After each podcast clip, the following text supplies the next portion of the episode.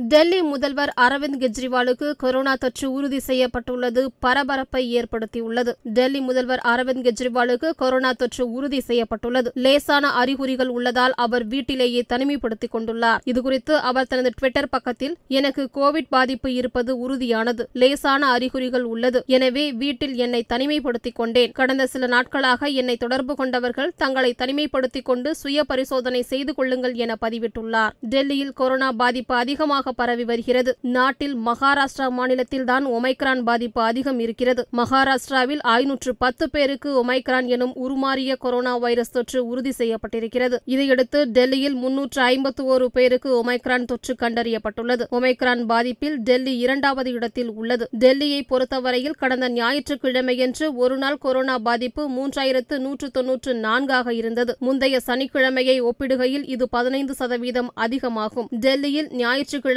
மாலை வரை கொரோனாவால் மொத்தம் இருபத்தி ஐந்தாயிரத்து நூற்று ஒன்பது பேர் உயிரிழந்துள்ளனர். டெல்லியில் திங்கட்கிழமையன்று ஒருநாள் கொரோனா பாதிப்பு எண்ணிக்கை நான்காயிரத்தை தாண்டி உள்ளது என்பது குறிப்பிடத்தக்கது.